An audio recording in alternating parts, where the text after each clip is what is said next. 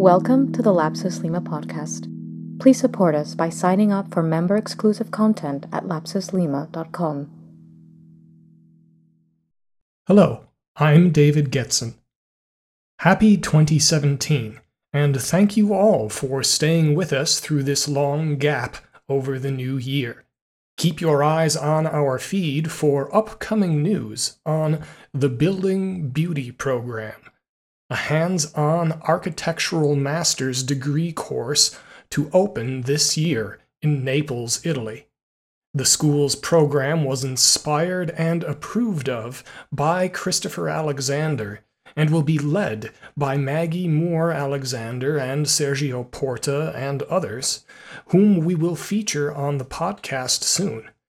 It is welcoming new students now, so please feel free to contact them via hello at buildingbeauty.net and also visit www.buildingbeauty.net for more information.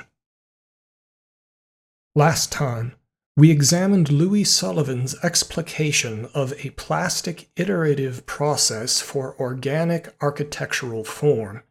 In today's episode, we will walk through the mirror to revisit Expressionism, the organic's odd fraternal twin. With this in mind, please head over to the piece of glass that is nearest to you, whether it be a window pane, a computer screen, or a drinking glass. Does it have any special character? Does it seem expressive? Does it have any bubbles, color, texture, or distinctive shape? For many of you, the nearest glass may be something that's often not thought of as such until it breaks the optically and functionally invisible touchscreen of a smartphone. How often does it occur to us that glass is a frozen liquid? At room temperature, it would take about 10 million years to optically deform it starts life flowing much more easily, and then captures the shape cast for it. With a material so conducive to taking on any shape we can think of, what does it say of our imagination that we use it almost exclusively to make clear rectangles? Without intervention, glass typically takes on color too, if anything clarity is the chemical state most difficult to achieve.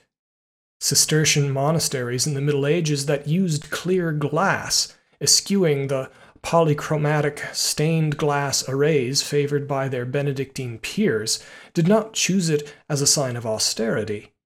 To the contrary, it was almost a luxury, like silver plating the light that entered your chapel.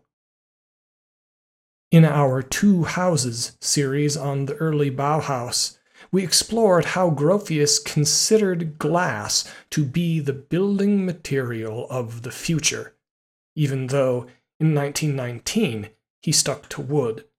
In that same year, a colleague of his, Bruno Taut, had felt confident enough to publish works that had been previously shared in secret only amongst a group ominously known as Die gläserne Kette, the glass chain.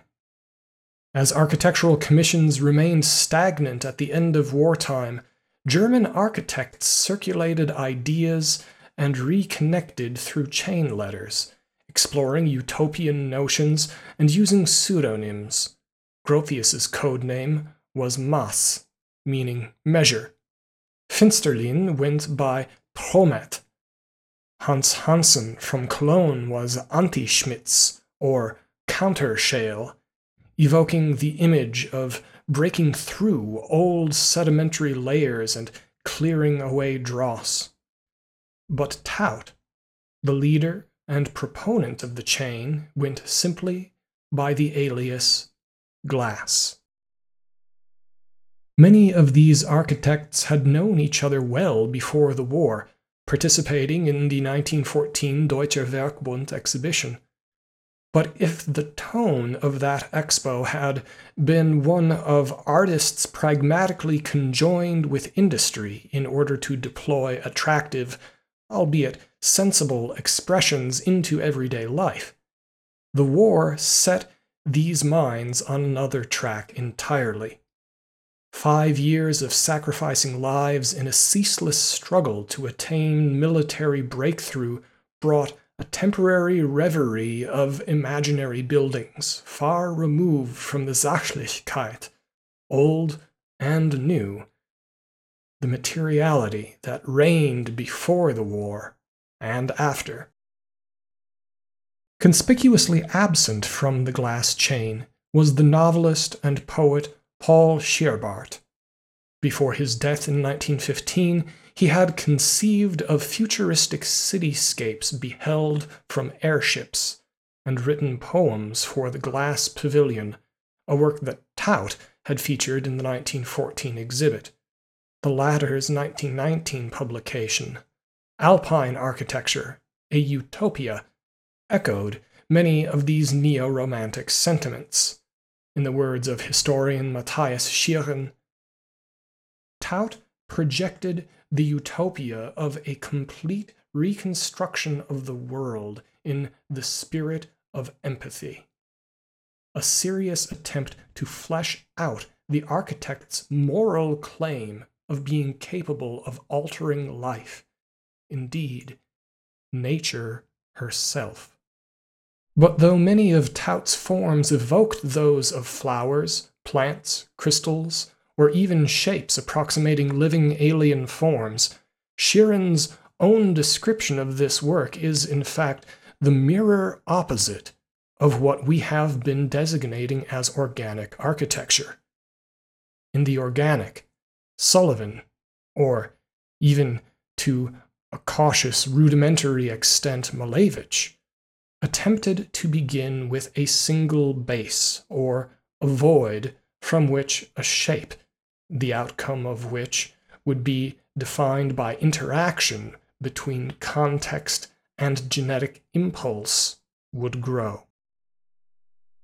It is worth noting that, too often, a conflation is made between the organic, the biomimetic, and the expressive in the understanding of and argument for architecture. To Taut.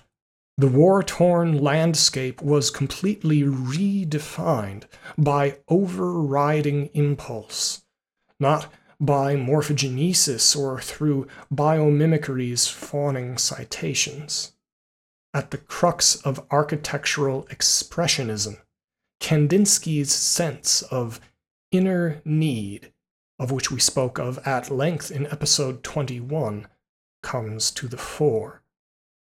At the margins of an illustration plate in Taut's book is the light gray brush calligraphy of a cavernous temple interior with dwarfed human figures going in. He includes engineering notes, but shaping the words to embrace the building also following the quote from Scheerbart's Munchausen and Clarissa, a story merging a notorious liar with a well known wanton.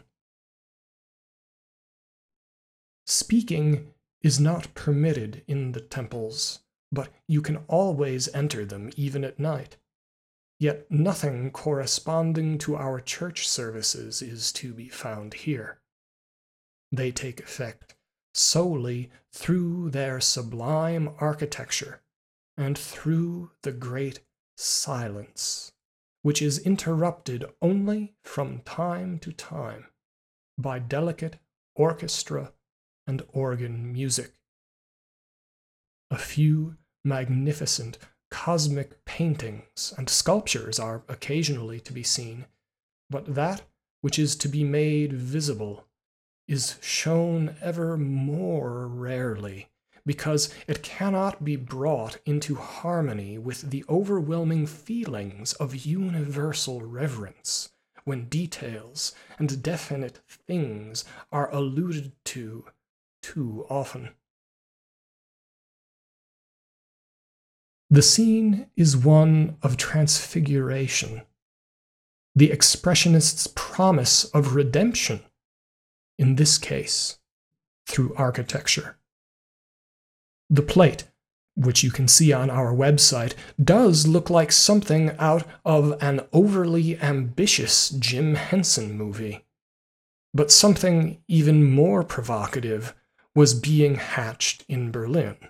Hans Poelzig's Großes Schauspielhaus interior, built at the same time that Taut's book was written, actualized the vision of what a cavernous theater could be. Contrary to popular belief, however, Taut wasn't just seeding clouds with his glass architecture. The fact that grand ideas were being enacted at the sublime scale of Poelzig's concert hall didn't mean that he would shrink at the bounds of what was then thought possible.